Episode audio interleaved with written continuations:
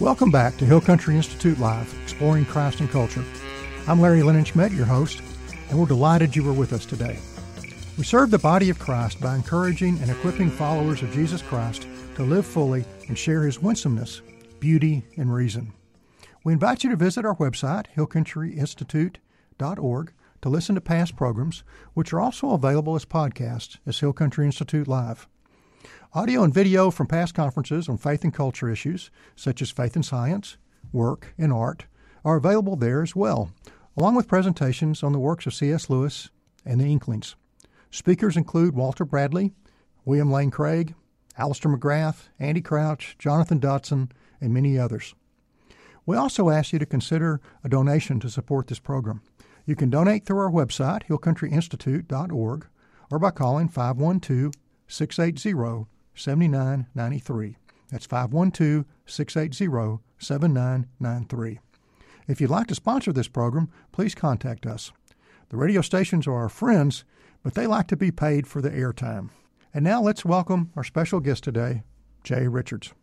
Jay, welcome. So glad you're here with us. Thanks, Larry. We've been talking about virtues. We we talked about how mm-hmm. the creativity that God's given us was to be his his image bearer, to take care of what he created and to add to it and make more of that. And then you bring in the idea so well in the book that there are virtues that that we bring into business and and into our careers and job creation and and company creation. And uh, we, we've talked about a couple, altruism being one, but keep growing is, is one of your virtues. Uh, Yes. And what do you, how do you, you know, I have some idea what that might mean, but how do you, what do you think of yeah. when you think of keep growing? Well, I, I mentioned already, we talked about the virtue of courage, which is just willingness to act in the context of failure.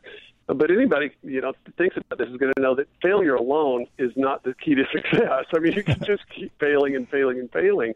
And so the sort of second virtue I talk about is what I really call uh, anti-fragility, which you can think of that as a, a growing process. What anti-fragility is, is kind of like adaptability or resilience, but you know, adaptability just means that you can adapt and survive in different contexts. Anti-fragility is the virtue in which you actually improve when you have difficulties. And a really basic example of this would just be uh, what we do at our bodies, what, what organisms do. So if you lift weights, for instance, um, you know, when you first start lifting weights, if you're doing it right, you're actually tearing muscle fibers, you're creating an inflammatory response in your muscles. But if you do it right, and then you take a break and take rest and eat properly, you will actually build more muscle, more, more and larger and stronger muscles than you had before. It's not just that your body will repair itself; it will come back stronger than it was before. That's the virtue of anti-fragility. It's so important because on the one hand, you need to be willing to be courageous and to act in the context of failure,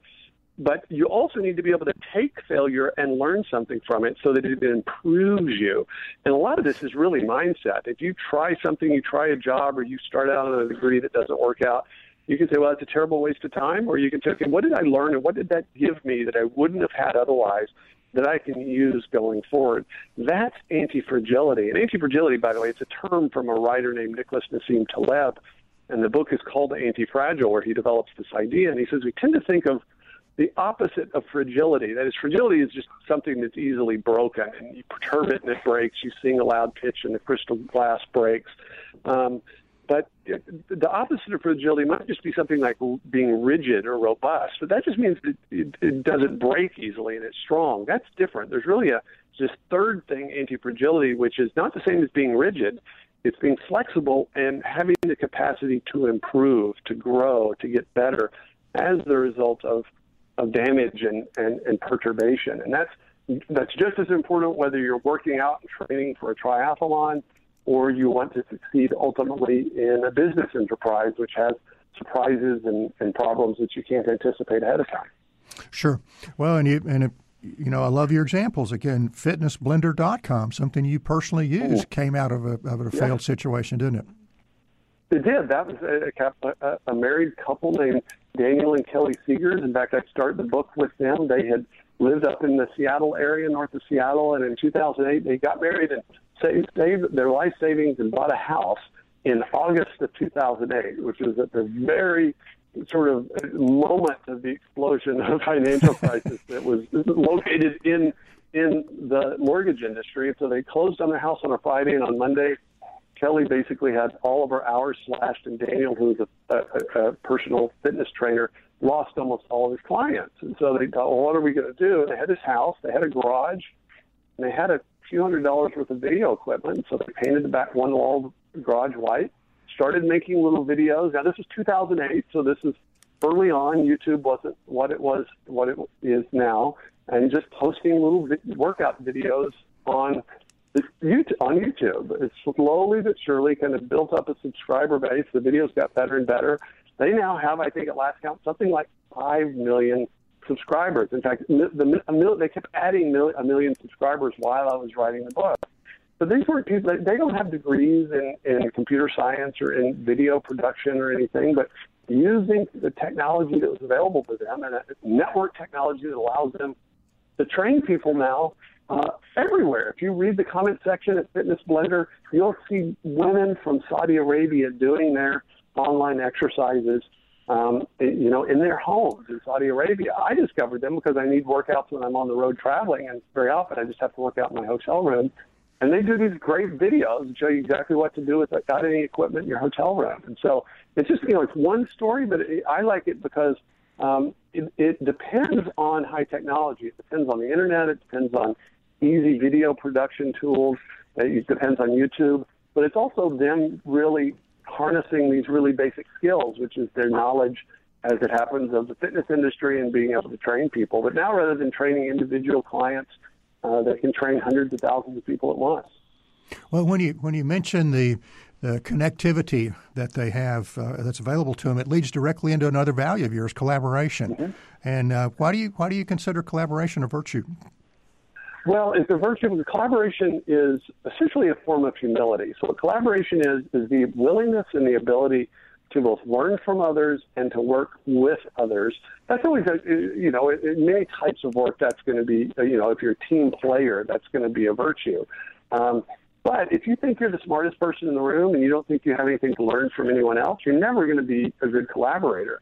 But collaboration is especially important as a virtue now because of the hyperconnectivity of our economy. I mean, if you think about it, until about 150 years ago, the fastest way for one person to communicate with another over a distance was as fast as a single horse could run with the Pony Express. But then, then we got telegraphs and telephones, and now we've reached the stage in which something like a third or a half of the human race is connected to each other at roughly the speed of light. It is a remarkable event that's happened here at the beginning of the 21st century, and it allows us to collaborate and to work with other people all around the world. I mean, we're doing a podcast and we're two, you know 1,500 miles apart.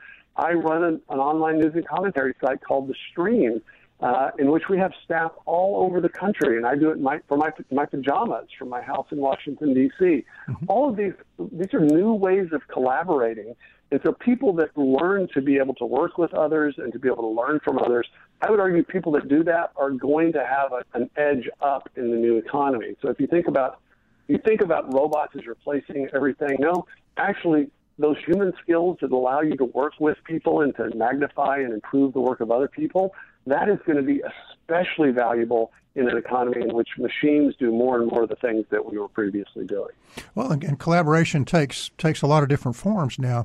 Uber, Lyft, uh, Airbnb, mm-hmm. they're they're collaborating with homeowners, car owners, and the public in a way that uh, creates something that, that didn't even exist a few years ago. Uh, no, that's right. I mean, who would have ever? You think about it, the reason um, the taxi industry had to essentially be uh, municipal monopolies. If you show up in a, a town, a strange town, you don't know anyone, you don't want to get in a car with a stranger, and so you need to be able to tell that's a taxi. It's officially authorized. You know, they've got a record of this guy, um, and so I, I feel comfortable getting in this car and not worrying about it being a local axe murderer. Um, Uber and Lyft and these rideshare services, they solved that information problem with a what's called a digital trust architecture, so that the Uber drivers connected to the network. They're connected to the map. Uh, there's a background check on them. The, the, the customer who's getting in their car has their information. And so, in many ways, I mean, I, we let our 15 year old daughter uh, use Uber sometimes in Washington, D.C. That's an amazing thing to be able to create a system in which people can get in cars with other strangers uh, and connect them to each other so that a person needing a ride, the person giving a ride can actually be able to do that. And to do it in a very decentralized way that's not heavily regulated as a monopoly. It's a remarkable, it's a confluence of factors that gives us a new way to cooperate and collaborate that we could never have done without the technology. Well, the, the creativity that's uh, possible and evident to, today is uh, is amazing because you, you start connecting things that you wouldn't have thought of before. But when we when we start to think of artificial intelligence, there's a there's another dimension and another level, and uh, it, it comes up a lot in places that I don't really expect it. Uh, in the Wall Street Journal this week, there was a uh, mm-hmm. article on the decreased portion of earnings to middle and lower level workers. But it, then it ends mm-hmm. with the mm-hmm. question of what are we going to do with the loss of jobs uh, to robots? And then you've got yeah. Bill Gates and Elon Musk and Stephen Hawking and, and many others saying, you know, we, we should have this concern. Uh, but on the other hand, even Daniel Dennett, you know, one of the four horsemen of the new atheism, he he he agrees with this this uh, sense that it, if we're asking, our computer's going to have consciousness? He thinks we're having we're asking the wrong question. And uh, yeah. so, what's the right question? How do we think about uh, artificial intelligence, creativity, loss of jobs, robots. Uh, it's I'll just be quiet. I mean, because the list yeah. just keeps going. that's a bunch of. That's a bunch of questions in there. Yeah. But I think that the sort of short answer is one: distinguish between soft or, or, or um, soft and strong artificial intelligence, or weak and strong artificial intelligence. Strong artificial intelligence is the idea that the robots are going to wake up, the computers are going to become conscious, they're going to take over the world, and there's just absolutely no reason to believe that the machines that we make they're not anything like us. There's no reason to believe, any more reason to believe that a computer is going to become conscious than that a tractor is going to become conscious, or that if you build a strong enough tractor, it will become an ox. I mean, it just doesn't follow. On the other hand, we are going to have to deal with the problem of disruption. There are many things we are now doing that will be done and done better by machines. Now, that's the story of, of human history. Uh, all of economic history is about us building machines that do things better. It's just that now they'll be doing things that we thought only humans could do. And yes, there are types of manual labor jobs that are going to become obsolete.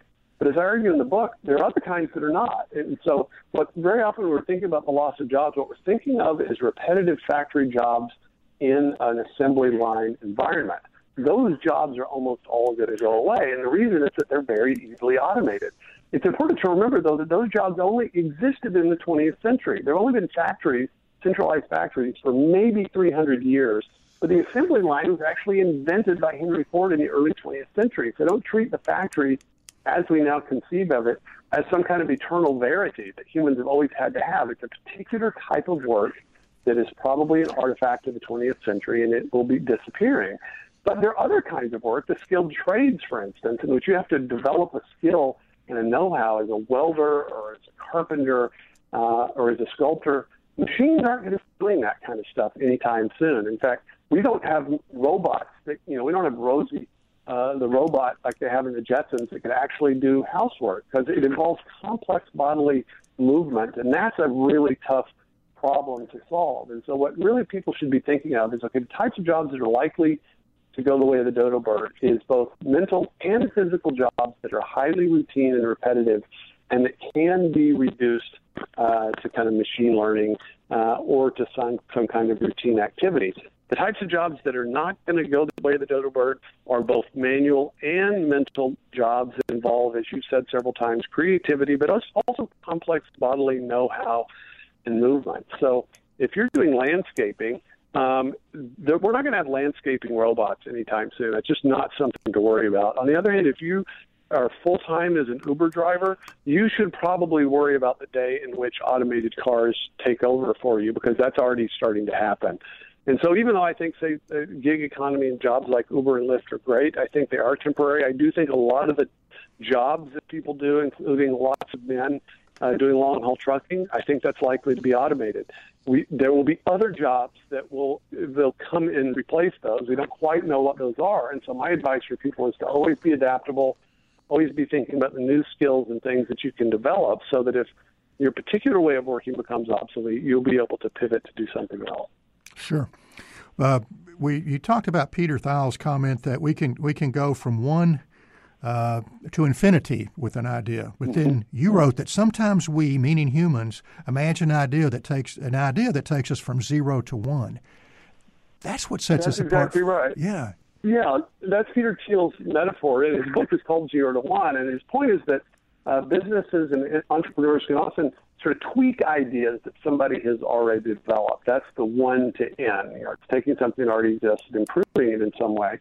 But every so often we go from zero, from nothing, to one, to something. Now, we don't do that as God does it, obviously. God, as Thomas Aquinas said, is the only one that can create in the proper sense. In other words, he can give being to new things that did not exist before.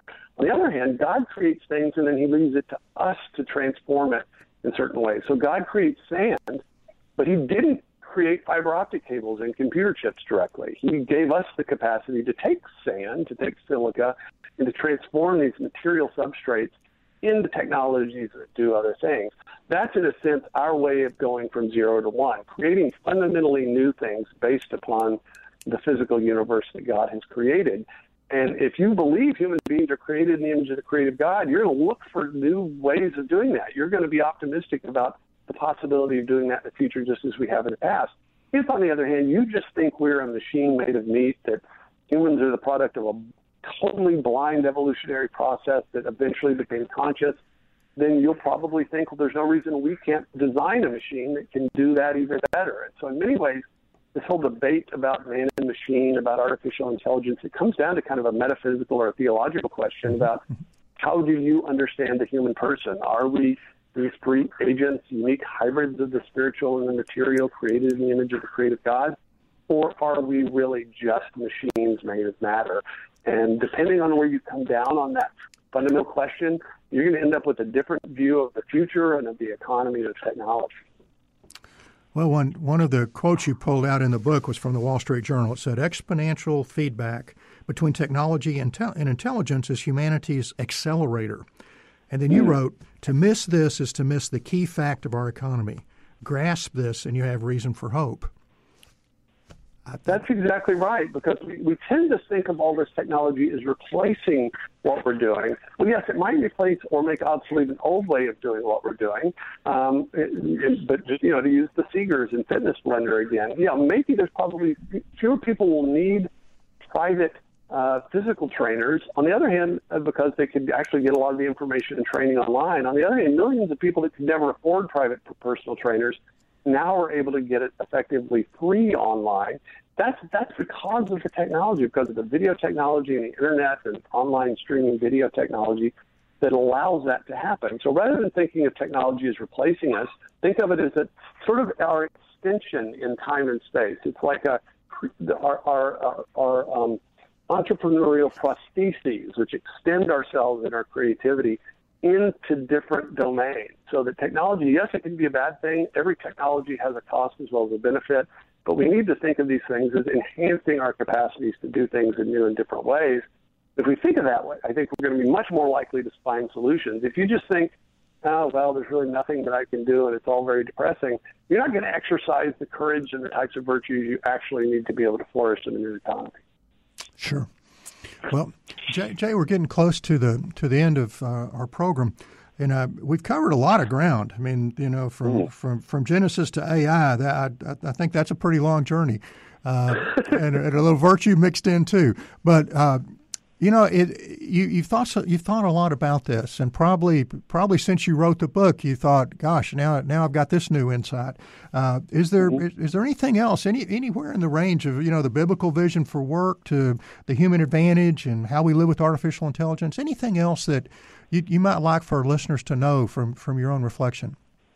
Yeah, I mean, I guess if I was going to boil all this down into a single piece of advice, it would be this: uh, prepare don't panic. Yes, there's going to be disruption. Things are changing, and they're changing very quickly. They're in some ways, they're changing more quickly than they ever have. Uh, that is both a cost and it's something maybe to be concerned about, but it's also a huge opportunity. If you're a student or you have kids that are maybe in high school and college, get them thinking about continuous education in which they're constantly learning new skills and developing new capacities and cultivating new virtues. And if they do that, um, I'm convinced there are going to be far more opportunities in the future. There will be hundreds of things that we will be able to do in the future. If you think about it, the average American at the time of the American founding, basically they had one option. They could be farmers or work connected to farming, and if they didn't couldn't do that, they didn't have a a lot of opportunities to do other things. All of us, if we just have a kind of middling education and a little bit of motivation and can can cultivate these virtues, I think in the future have dozens or scores or maybe even hundreds of things that we could do, and it will be a matter of deciding, okay, what's the thing that I could maybe be happy doing and do do well, and that would allow me to create value for others and allow me to succeed as well. So um, prepare get ready for massive change, but don't panic that the machines are going to take over. Sure. Yeah, edu- you know, we haven't really talked about education that much, but the the key things there are, are, are what adaptability. Uh, what what base knowledge should someone try to have, and how do they prepare to be adaptable? That's exactly right. And for college students, I really advise students do everything you can to get a good solid base in liberal arts education and critical thinking to enrich your soul. That's the purpose of liberal arts education. And also develop some side technical specialties, whether it's social media or it's accounting or whatever it is. So don't just do one or the other. Don't hyper specialize, but also don't hyper generalize. If you can and you can afford it, try to get a good liberal arts grounding and then also develop some particular technical skill that will allow you to survive. Jay, I'd love to. I'd love to just keep talking. It's it's great fun. I've, I've really en- enjoyed our time together, and I appreciate your book. I really want to recommend it to to our audience. The book is called "The Human Advantage: The Future of American Work in an Age of Smart Machines," and uh, as Jay just said, we need to prepare for the future, but don't panic. God is with us. Jesus said, "Do not fear," and He gave us a lot of capacities to do the things that He's called us to do. So, Jay Richards, thank you so much. My pleasure. Great to be with you, Larry. Bless you. You take care. Thank you to our audience for being with us today. I hope you'll visit our website, hillcountryinstitute.org, to listen to our previous programs and also as podcast at Hill Country Institute Live. We have audio and video from past conferences on faith and culture issues such as work, science, and art, and topics of concern such as environmental stewardship and fighting human trafficking.